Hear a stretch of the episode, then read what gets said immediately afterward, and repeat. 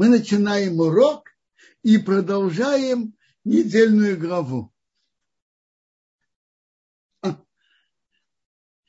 Мы остановились, что когда Яков нашему праотцу Якову сообщили про Иосифа, что он в Египте, и просили, и что Иосиф просит приехать из-за спуститься в Египет из-за голода, так написано, Исроил поехал все, что у него, пришел в Бершева, принес жертвы Богу его отца Ицхака. Радак на месте говорит, почему именно Ицхаку, почему не просто про Ашам. Потому что про Ицхака сказано, что когда он шел спускаться в Египет из-за голода, Бог ему сказал, Аутерейд Мицроймо, не спускайся в Египет. Так Яков надеялся, что точно так же, как его отцу Ицхаку, Бог так сказал, Бог ему тоже скажет, не спускайся в Египет. Но Бог сказал Якову совсем другое. Написано так сказал Бог Израилу в видении ночи.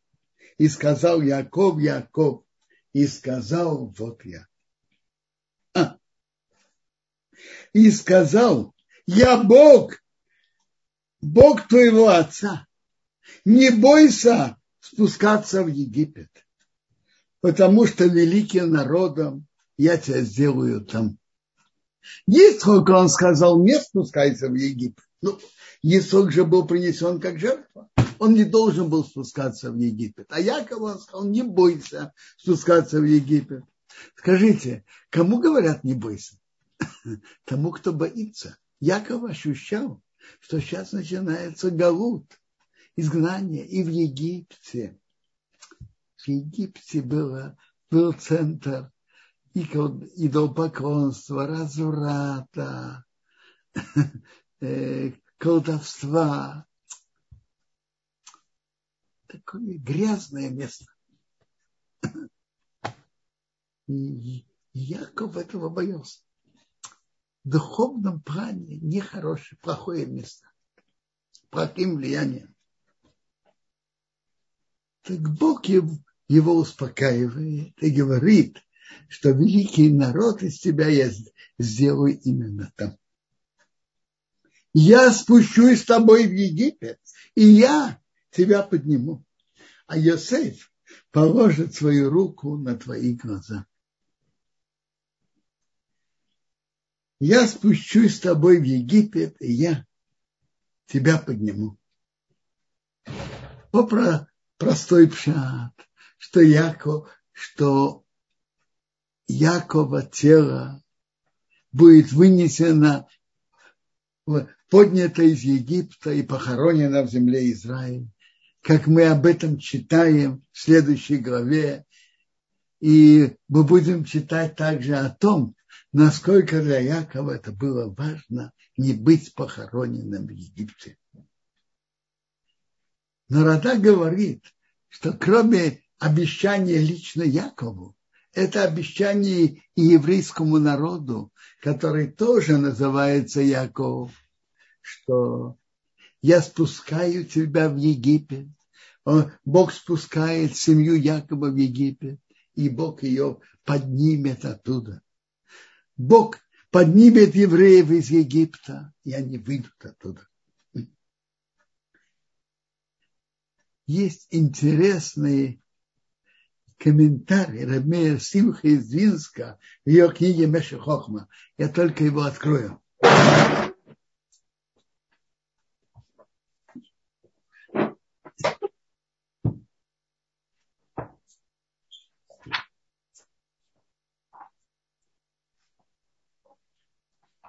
Рабмейр Симха обращает внимание, что к нашим праотцам Авраама и Исхаку Бог не показывался ночью. Только Якову Бог показывался ночью и дважды. Один раз в главе Воейцей. когда Яков выходит из святой земли Израиля э, в, в, в Арамею.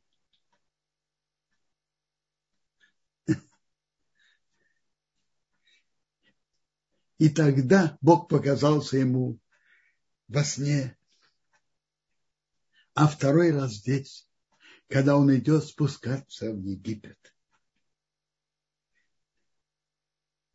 Что это показывает?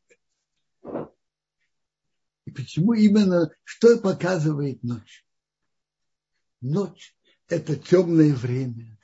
Это символ Галута, когда евреи находятся в Галуте среди других народов.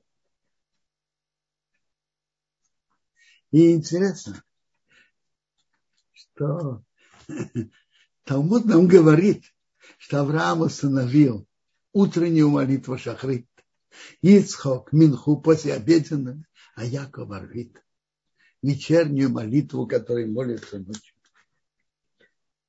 Ночь символизирует темное время. Это Галут.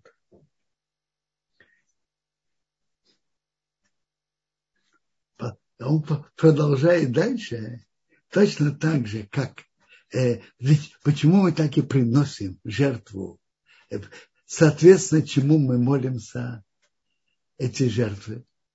Есть утренний баранчик, соответственно, этому молит утренняя молитва. Есть послеобеденный баранчик, же постоянная жертва, соответственно, этому молитва послеобеденная милха. А есть куски жертв, которые, воз, которые жертв, которые уже зарезали раньше, возносят на, можно возносить на жертву не всю ночь. Их уже зарезали раньше. И Рабея Симха продолжает. Когда, и это мы видим, когда евреи идут по традиции еврейского народа, вы как, как их отцы шли, соблюдали Тору, то они продолжение прошлого еврейского народа. И то, что Бог показался ему ночью, говорит, что Бог с еврейским народом в Галуте тоже. Бог с еврейским народом в Галуте, и он его бережет. Так когда евреи идут по пути Торы, они являются продолжением еврейского народа, с которым, который имел прямую связь пророчества с Богом. Есть интересное правило пророчества. Как было пророчество, пророк мог начинать свое пророчество только в земле Израиля, а продолжать он мог и вне земли Израиля. Если он начал пророчествовать в земле Израиля. Он говорит также и про еврейский народ. Тот, кто, то есть как пророк, который получил пророчество, и он продолжает получать пророчество от Бога, так и присутствие Бога и близость Бога. Тот, кто уже имел связь, тот, кто продолжает идти по еврейскому пути, близость Бога с ним продолжается. Он продолжение еврейского народа. А если он отрывается от этого, то не, и выходит, не имеет связи с предыдущим, то, присутствие Бога, как будет с ним присутствие Бога?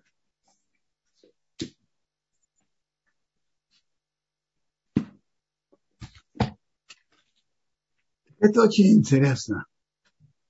Я, мы видим, что Яков боялся спускаться в Египет. Но как Бог это сделал? Бог сделал это. Я скажу вам, как пример, как говорят, пример. Когда есть горькое лекарство, и дети, а даже и взрослые, не хотят его брать, но надо его взять. покрывают его сверху чем-то сладким, чтобы было сладко и приятно его взять. То же самое и тут. Бог сделал, что спуск в Египет был для Якова чем-то сладким. Он столько лет не видел Иосифа, и он так его любит. Бог так сделал, что он спустился к своему любимому сыну в Египет. Как-то сделал ему сладче спуск в Египет. Яков поднялся из Бершева, понесли сыновья Израиля Якова их отца, детей, жен в телегах, что фараон послал нести. То есть так телеги нельзя было вывозить из Египта по правилам страны. Можно только с разрешением фараона. Взяли свой скот и имущество, пришли в Египет Яков со всем своим потомством.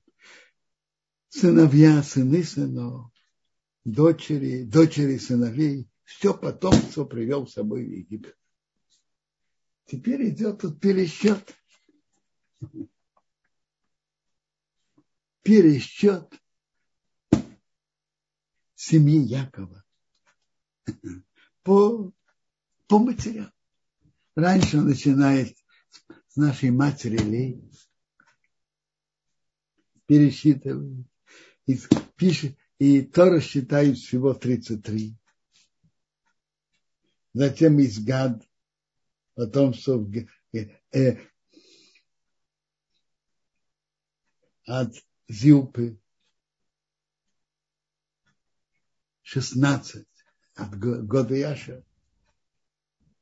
Сыновья Рах, Рохов, жены Якова, Есива, Беньон.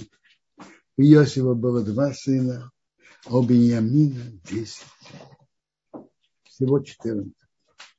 А у Билы, от Дана и от Нафтали было, было всего семь. И Тора считает так.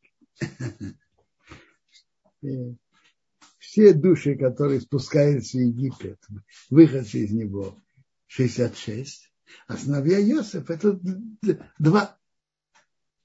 И Йосиф сам, это уже три. А всего все души, которые пришли в Египет, 70. Ну, скажите, 66 плюс, плюс 3 это 70. Нет, 69. Это задает вопрос Мидраши, задают комментаторы Торы. Есть на это несколько ответов. Основные ответы я видел два.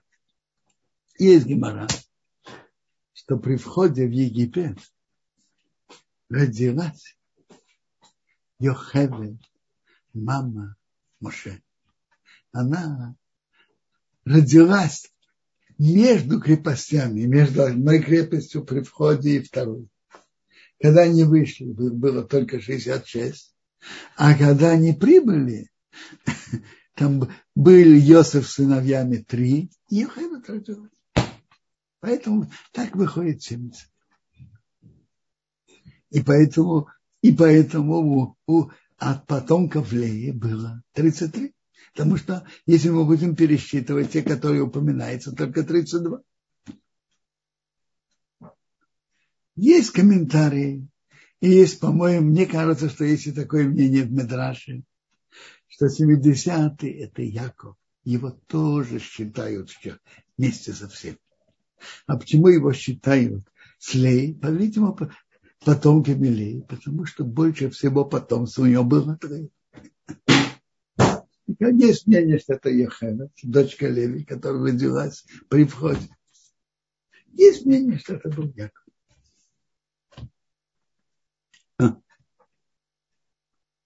Иуда он послал впереди себя к Йосифу, показать ему в Гей Гошин. И пришли в землю Гошин. Есть, есть медраж.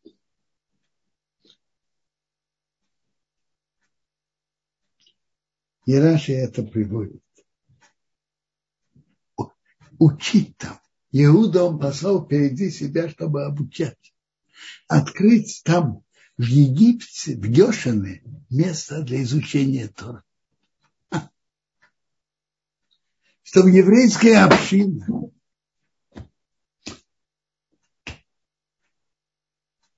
держалась крепко по их пути. Очень важно, чтобы был хорош, чтобы был важное место Торы. Мы знаем, что в общинах, которые были центры Торы, сохранились, несмотря на все преследования и гонения. А в общинах, которых не было центра Торы, даже они жили как бы неплохо, экономически и в отношениях с соседями, с окружающими народами. Но через какое-то время происходило растворение, ассимиляция. Так, поэтому Медрашу Яков послал Иуда основать место Торы для сохранения еврейского народа в Египте. Йосеф запряг свою карету. Ну, как вы думаете, у Йосефа были слуги? Были. Но для любимого дела он сам запряг. На любимое дело человек делает сам, не смотрит на вопросы почета. Он делает сам с любовью. Он запряг свою карету, поднялся навстречу своего отца и своего Геша, показался ему, упал на шею и плакал на его шее много. Тут интересное выражение. Он показался ему. Йосеф показался папе. Кажется ли лишняя фраза, нет? Смотрите. Можно себе представить, при такой любви Якова к Йосифу и такой любви сына Иосифа к моему отцу Якову. Столько чувств у них было. И такая радость была в этой встрече. Так тут то, что написано, он показался ему, Йос, и Раша говорит, Йосиф показался отцу. Тут подчеркивается, знаете что? Это я помню, Рабхайм Шмулевич Роши Шиват Мир говорил так.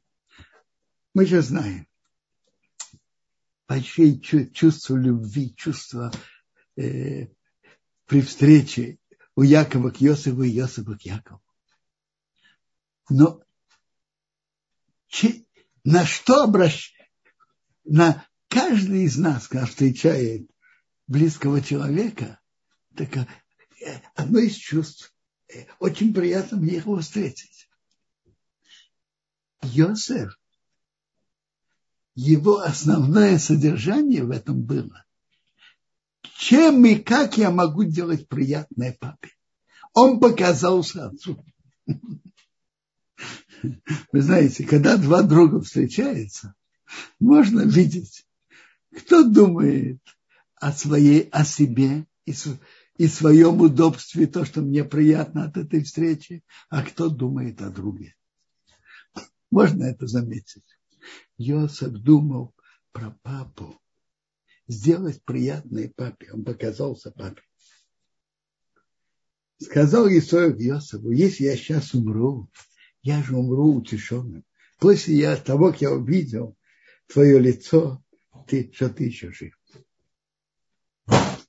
Сказал Йосеф братьям,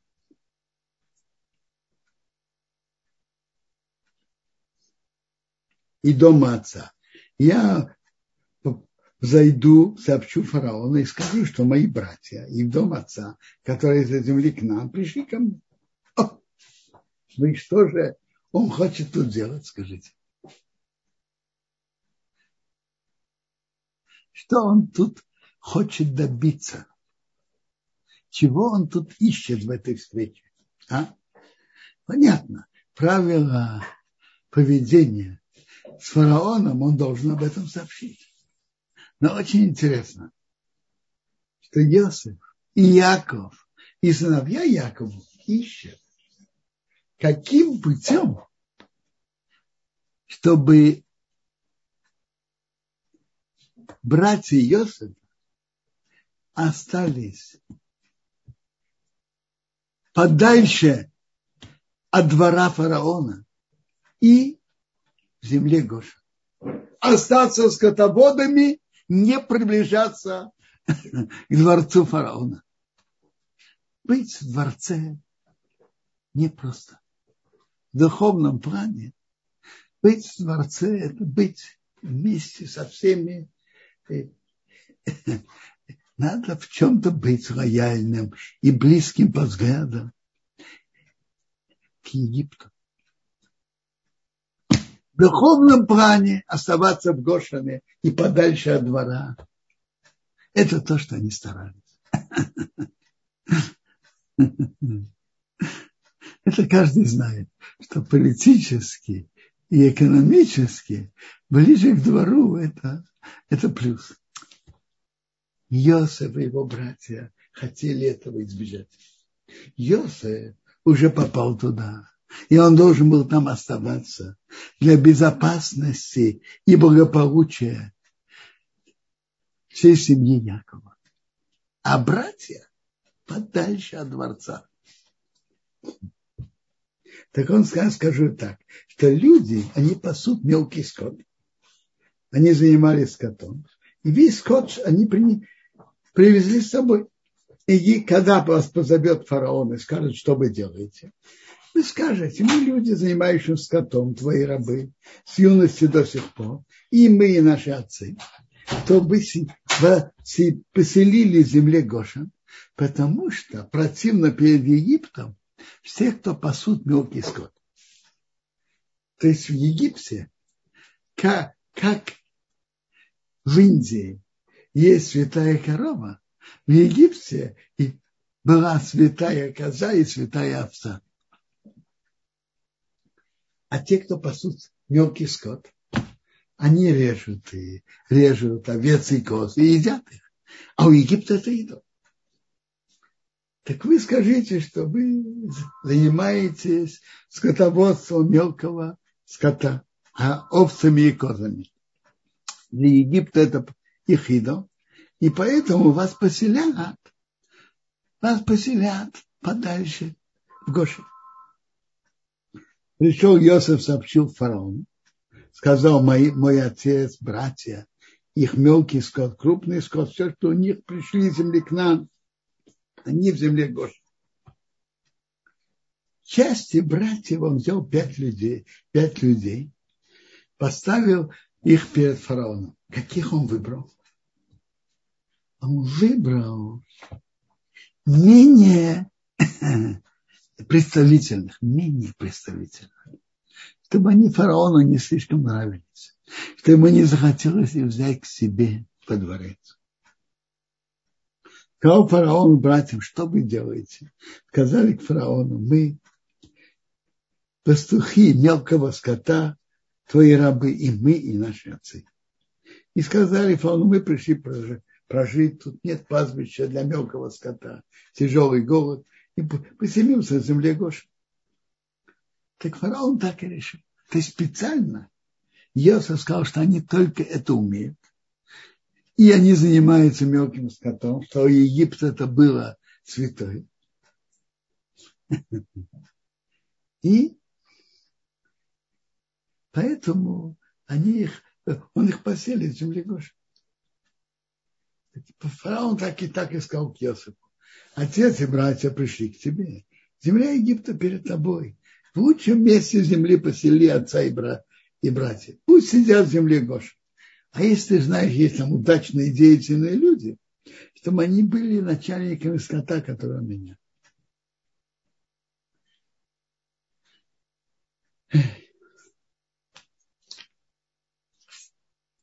Иосиф привел Якова, своего отца, поставил перед фараоном, и фараон благословил, приветствовал, э, Яков приветствовал фараона. Сказал фараон к Якову, сколько лет твоей жизни? Сказал Яков фараону, годы моего проживания, 130 лет. Малые и плохие они были.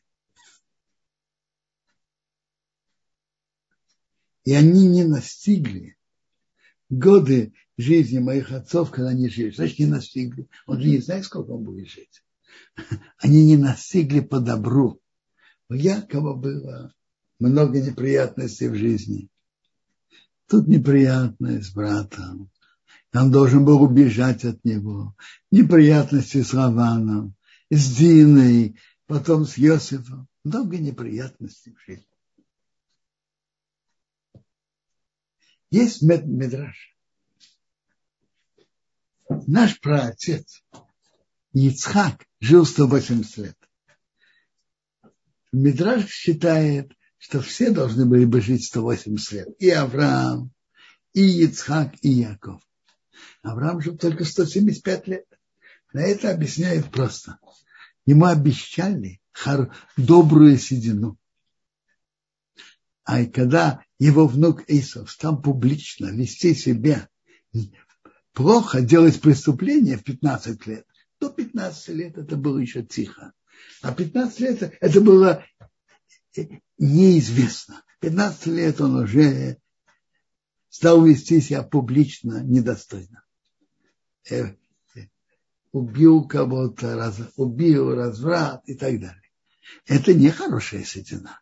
Поэтому Бог его убрал до того, как он стал вести себя недостойно.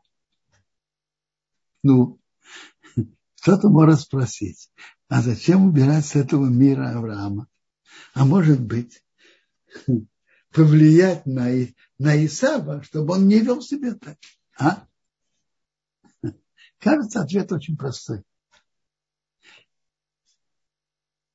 Центральная линия, на которой создан мир, и возле которой, вокруг которой крутится мир, это выбор человека. У Бога нет невозможного. Но Бог не вмешивается в выбор человека. Поэтому выбор Иса, Бог может это сделать, но обычно это не делает.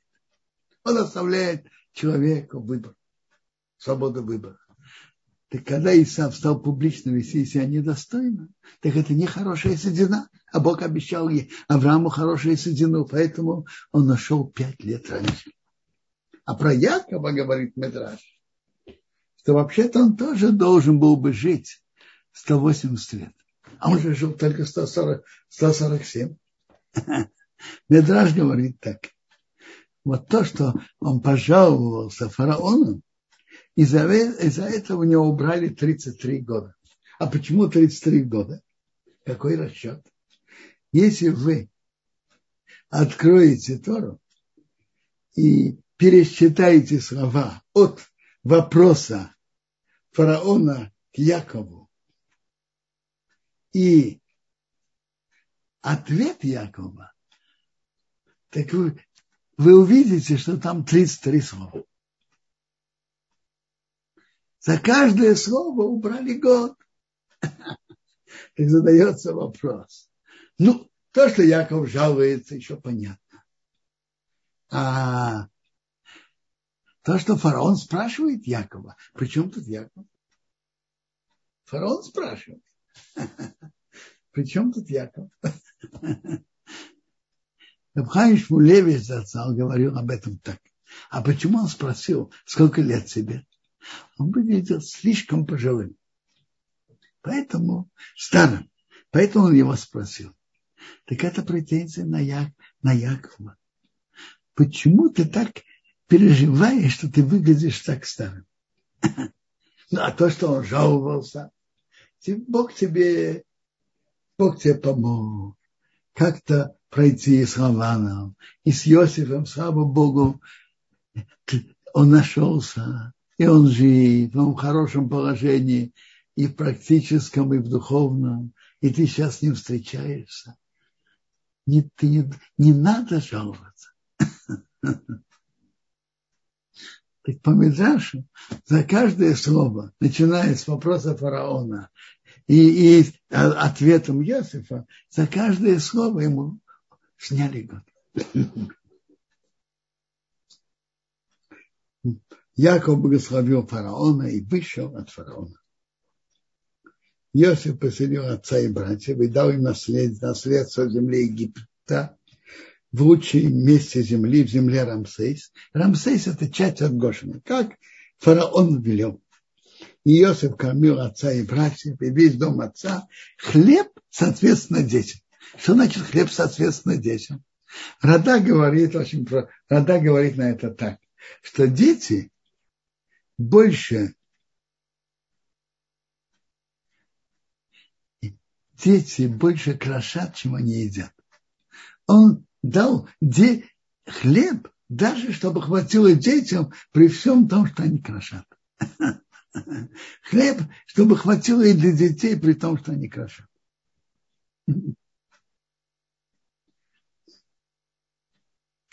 Тора дальше рассказывает про голод. И как Иосиф вел руководство страной, как он продавал, продавал за серебро, за деньги. Кончились деньги, продавал за скот. Кончился скот тоже. И пришли у нас ничего не осталось. Только тело наше и наша земля. Почему что мы умерли перед тобой? Они сказали, купи нас и нашу землю, и мы будем рабами фараона. Так Иосиф их купил. Иосиф их купил. И сказал, я купил вас и вашу землю фараона. А когда будет урожай, давайте фараону пятую часть. А четыре части будут для вас.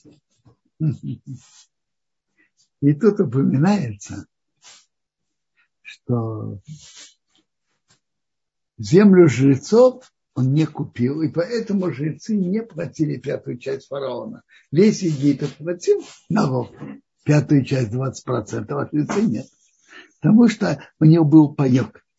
И поэтому они не продали свои земли. Они не, не, не, не были вынуждены продать. У него был паек, была еда. Янкив Каменецкий зацал обращает внимание, зачем Тора об этом пишет про жрецов? Зачем? Чем нам так важна политика Якова относительно жрецов? Он говорит, так, ответ такой, по его линии. Скажите, как Иосиф должен был себя вести? Вообще-то, он мог бы сохранить привилегию жрецов, что им дают паек бесплатно от фараона еду. А мог сказать, дают жрецам паек, такие правила тут в Египте. Но не в такие голодные годы. Мы не можем давать привилегии в такие голодные годы, когда у всего, у всего Египта нет хлеба. Мог сказать. А почему он это не сделал? Яков Каменецкий зацал объясняет так – он хотел создать прецедент, политический прецедент, что люди, которые занимаются духовным, сохраняют их привилегии.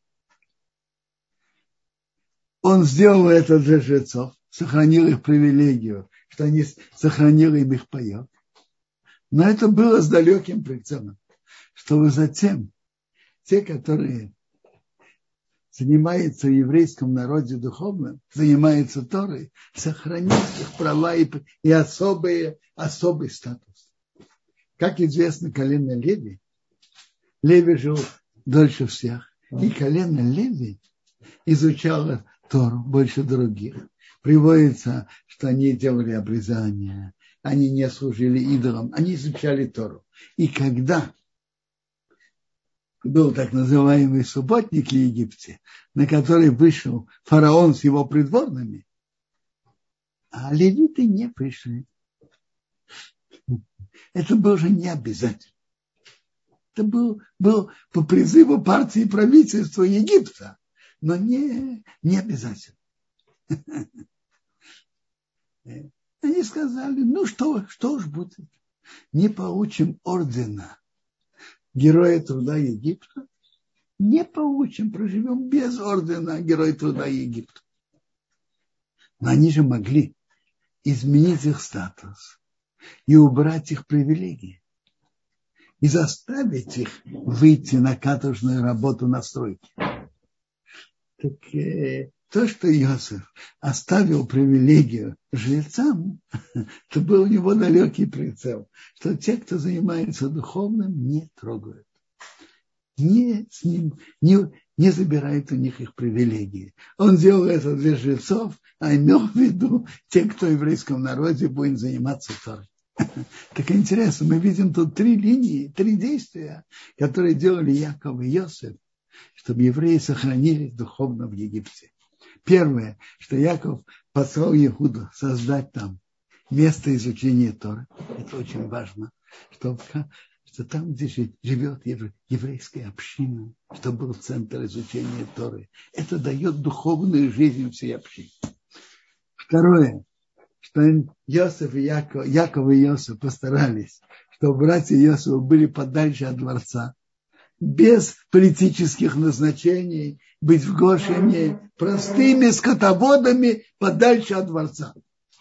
И третье, то, что Иосиф сохранил привилегии жрецов, это было с далеким прицелом, что он сохранили привилегии тех, кто занимается духовным.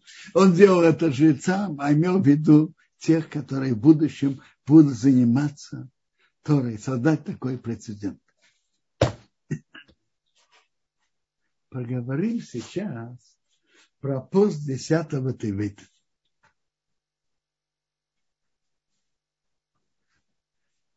На следующей неделе, во вторник, будет пост 10 Тевета.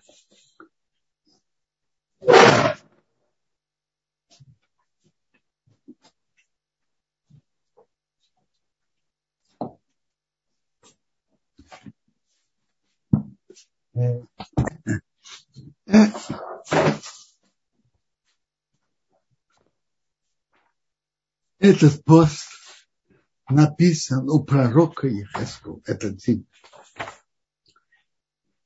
Как я упомянул на сегодняшнем уроке, он пророчествовал в Вавилоне и пробуждал и строил евреев Вавилона. Так написано его пророчество так. 24 глава.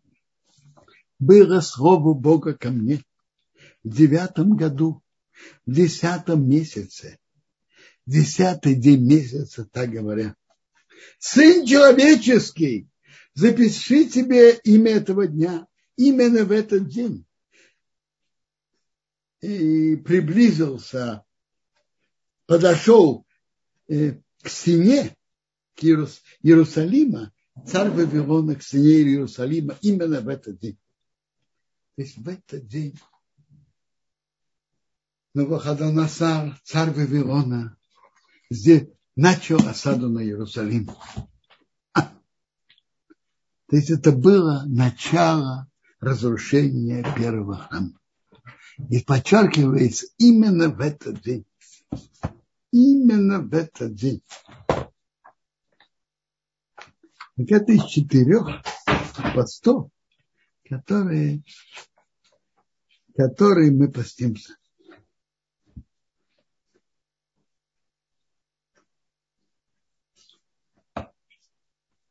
Мы постимся 9 ава, 17 Тамуза, 3 Тиша и 10 Тибет. Мы постимся из-за плохих событий, которые были в эти дни. Теперь так. Как единственный пост из этих четырех, что мы постимся начиная с захода солнца и до выхода звезд на завтра, это 9 ава. Остальные посты мы, не пост, мы постимся только с начала утра. Что значит с начала утра? С какого момента начинается утро? А? По закону Торы утро относительно постов и относительно и других законов, начинается с восхода зары. То есть до восхода зары человек может есть и пить.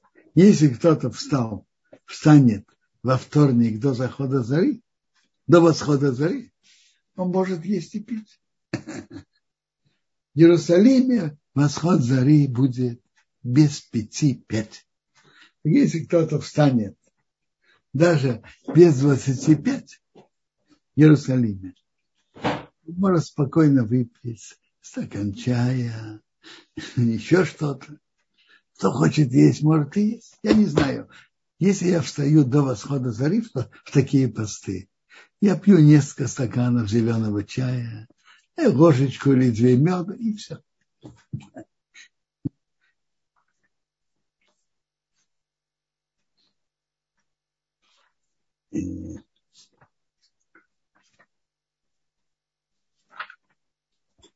Приводится в законе, что ночь перед постом можно есть и пить, но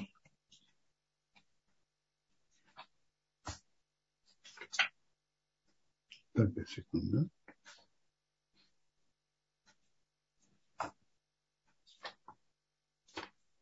Можно есть и пить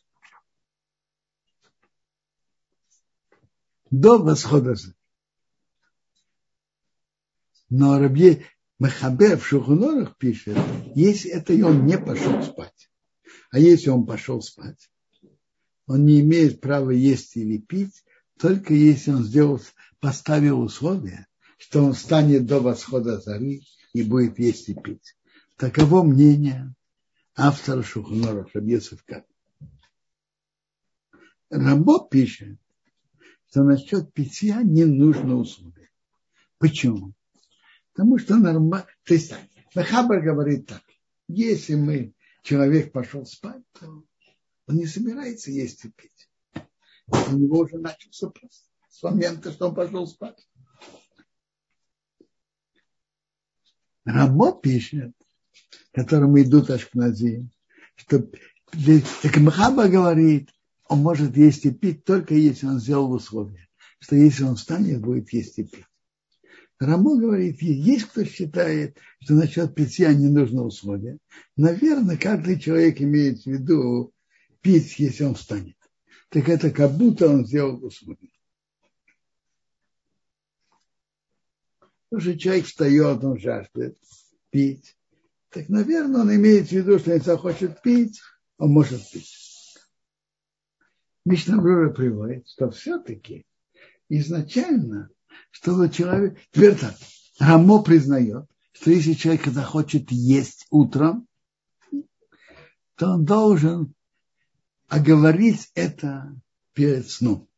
Что если он встанет рано, что он смог есть и пить, что он имел право есть и пить. Так пишет, так. Так насчет еды, еды да, даже парамо он должен оговорить заранее.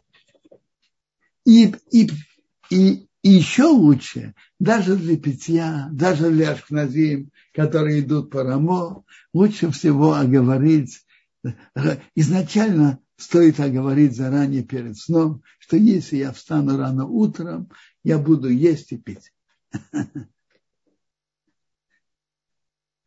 Между прочим, пост 10 ава, там, где мы живем, в северном полушарии это самый короткий и самый легкий пост.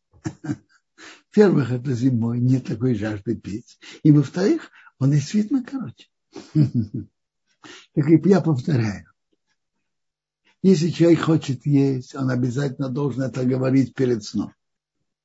А пить для ашкназим можно разрешить, даже он не оговорил, как будто, как будто оговорено, а для сфардим нет.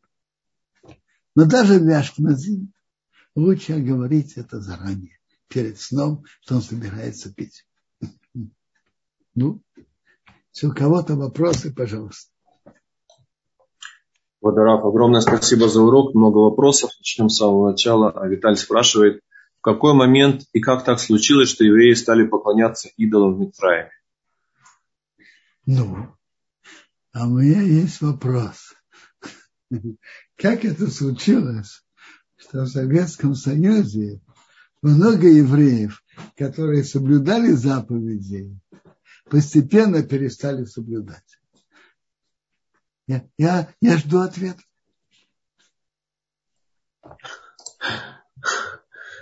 Еврейский ответ.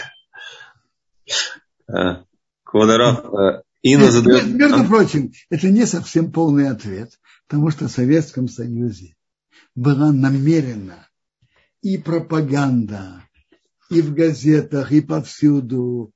И при... О, то, что, то, что вы пишете, преследовали и заставляли, и, и, и давили, и была тяжелая пропаганда и в школе, и, и в газетах, и, и в общественной жизни, во всем. В Египте же этого не было. По крайней мере, неизвестно. Но все-таки окружающая среда имеет влияние. Это не просто плыть против течения. Есть, есть э, влияние окружающей среды. Скажите, а сейчас на нас нет влияния окружающего среды, разных, разных подходов и взглядов, которые не по. Скажите честно. Даже тот, кто соблюдает заповеди, чувствуется влияние окружающей среды или совершенно не чувствуется. А? Влияние в Египте. И, и я прибавляю. Надо же понять евреев в Египте. У нас, слава Богу, евреи, которые мы уже после дарования Торы. У нас есть заповеди Торы, которые обязательны. Есть изучение Торы, которое очень важно. И это дает силы не идти, дает силы не идти за окружающей средой. У них же этого не было. У них же было только обрезание. И были предания отцов, которые не изучали. Но обязательно заповеди, кроме обрезания, и, наверное, э, вот этой жилы гида наше не было. Им было труднее держаться против окружающей среды.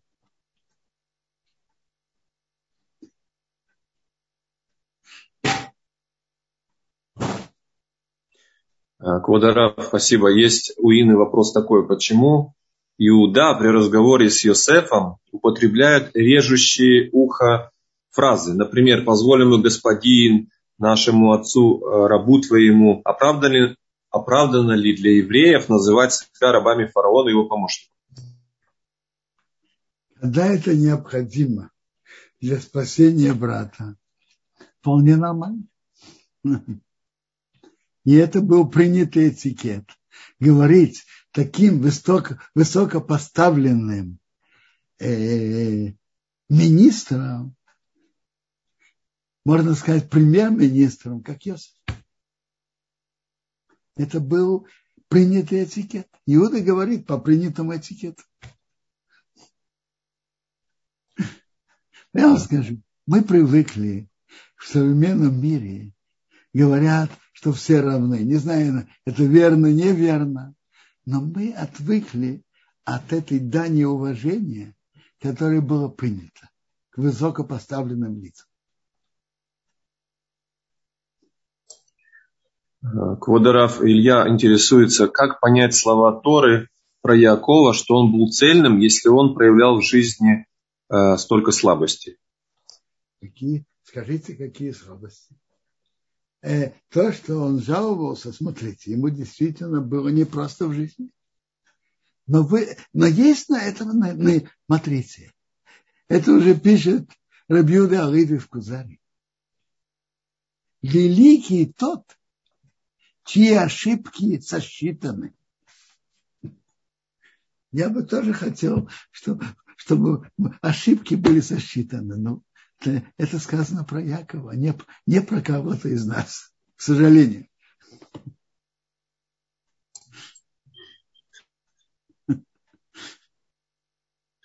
Спасибо. А, еще вопрос такой, я смотрю здесь Хая. А, скажите, пожалуйста, не, поня, не, не поняла, отдалили братьев, боялись их, что, а что они не крепки в вере? Ведь это странно.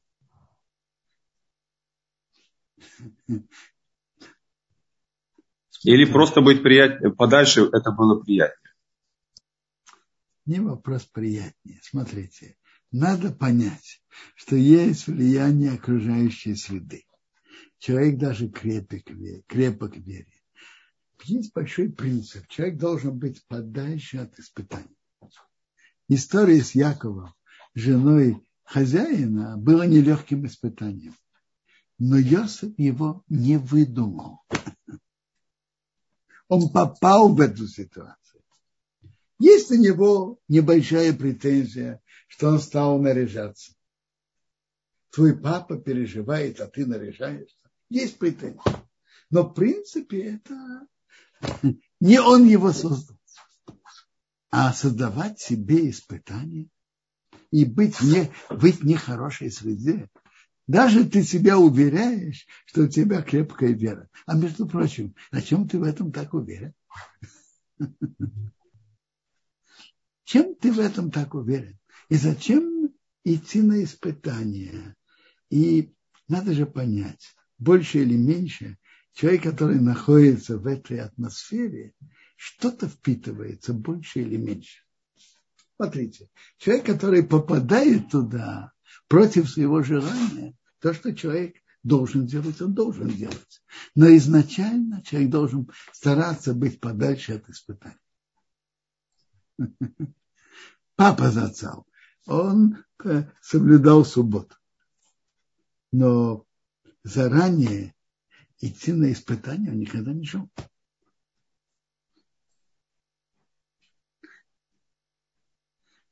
Тут был на экране вопрос, значит, ошибки сосчитаны.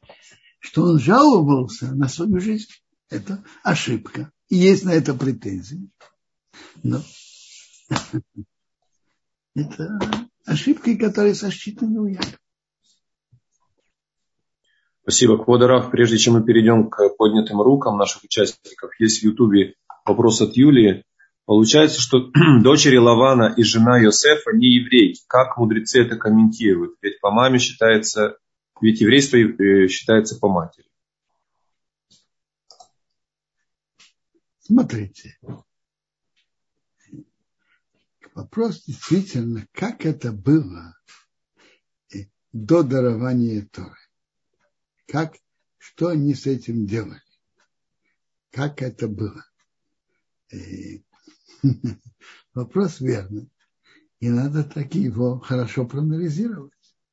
Я помню, что Рамбан в главе приводит обсуждение об этом, но, честно говоря, я до конца это не проанализировал. Но одно, что мы видим по всем мнениям, что дети, внуки Якова были евреи. Вопрос, как они это осуществили. Вопрос ваш верный. Блин, это я спокойно посмотрю. Спасибо большое. Переходим теперь к поднятым рукам. Э, Эмиль, пожалуйста, ваш микрофон включен. Попробуйте задать вопрос.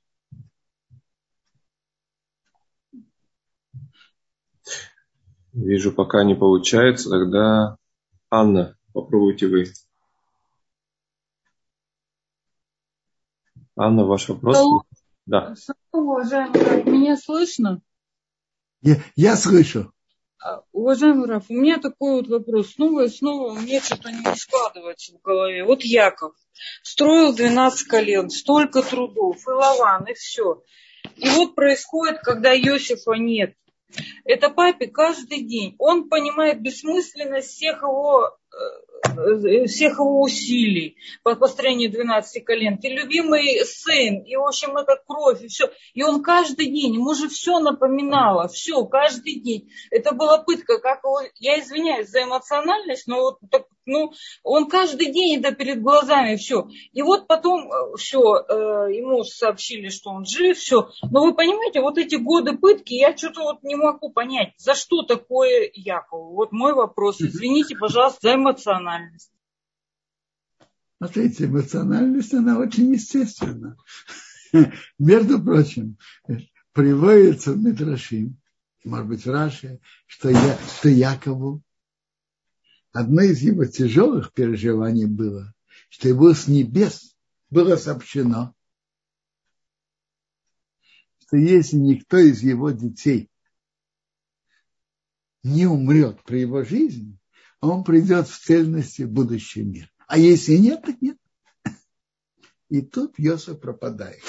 Представляете себе, кроме всего прочего, и это переживание. Смотрите, за что Бог посылает, я не знаю. Но, между прочим, и, и приводит, приводится страшная вещь, что все те годы, что не было Иосифа, и Яков был нехорошем настроении, у него пропало пророчество. Так у него было пророчество и пропало. А расчеты Бога в испытании таких больших людей мы не знаем. У Бога есть свои расчеты, почему и, за, и чем это должно было очистить, возвысить. Мы не знаем. Спасибо большое. Шаббат шалом. А, спасибо большое за вопрос. Кударав за ответ. Еще одна попытка. Эмилий, пожалуйста, попросите, включите ваш звук, может получится. Если нет, тогда мы переходим к Зиву. Он уже тоже давно поднял руку. Эмилия, я вижу, что у вас не выходит, да? Ага. Видимо, это была ошибка. Значит, рука была поднята по ошибке. Окей. Если есть вопросы, мы включаем снова а, опцию задать вопрос. У нас еще есть несколько минут, пожалуйста. Раф, может быть, вы хотели пока что-то добавить?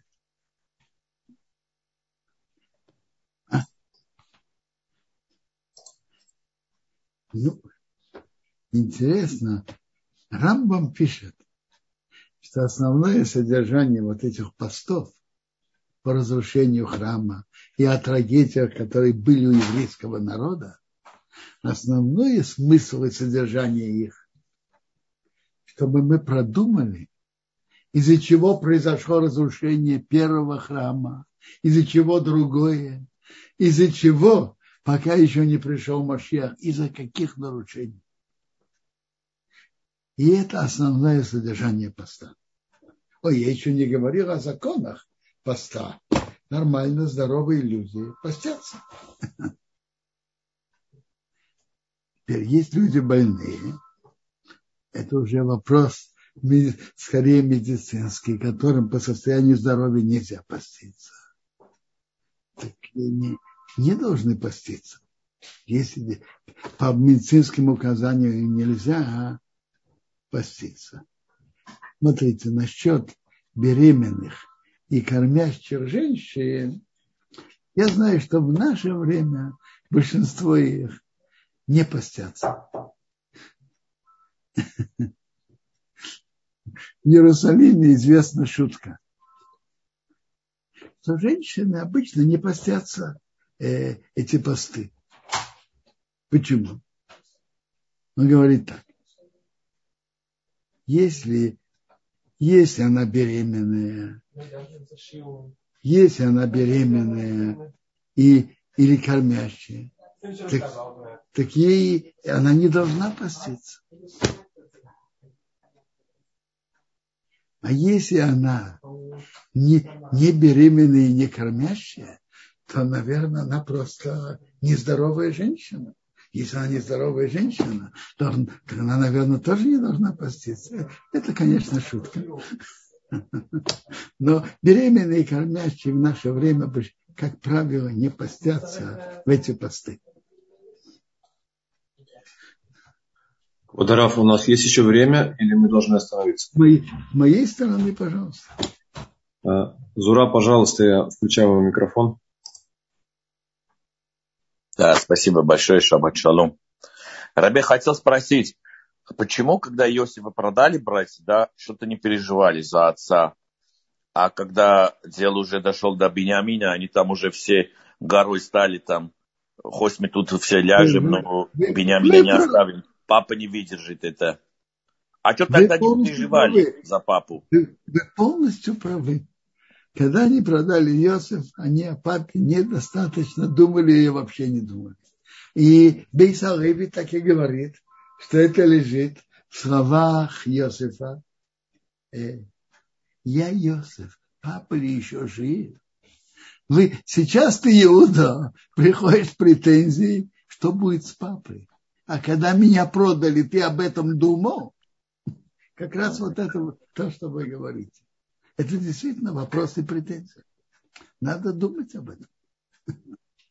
Так а почему у них что, было мало, мало веры или, или как-то они еще молодые были, бандюганами были? Слушайте, я не знаю мало веры. Бывает, что человек смотрит одну сторону картины, а вторую не очень замечает. Вы не видели это когда-нибудь? Такое. Одну сторону картины видит, а вторую не, не очень думает. О, тут был вопрос от, тут был вопрос от Юлии Шлейфман. Что насчет человека, который нужно поститься, он может, но ему нужно брать лекарство, скажем, повышенного давления. Послушайте, э, э, если нужно брать лекарство, бывает иногда, что, что оно таблетка маленькая, и можно ее проглотить без воды. А если нужно проглотить с водой, так известно добрый совет. Сделать очень крепкую заварку, скажем, очень крепкую из, из ромашкового чая. Она не становится невкусной и не, негодной для, для питья. И взять немножко этого крепкого ромашкового чая и вместе с ней проглотить таблетку. Так, такой совет говорят.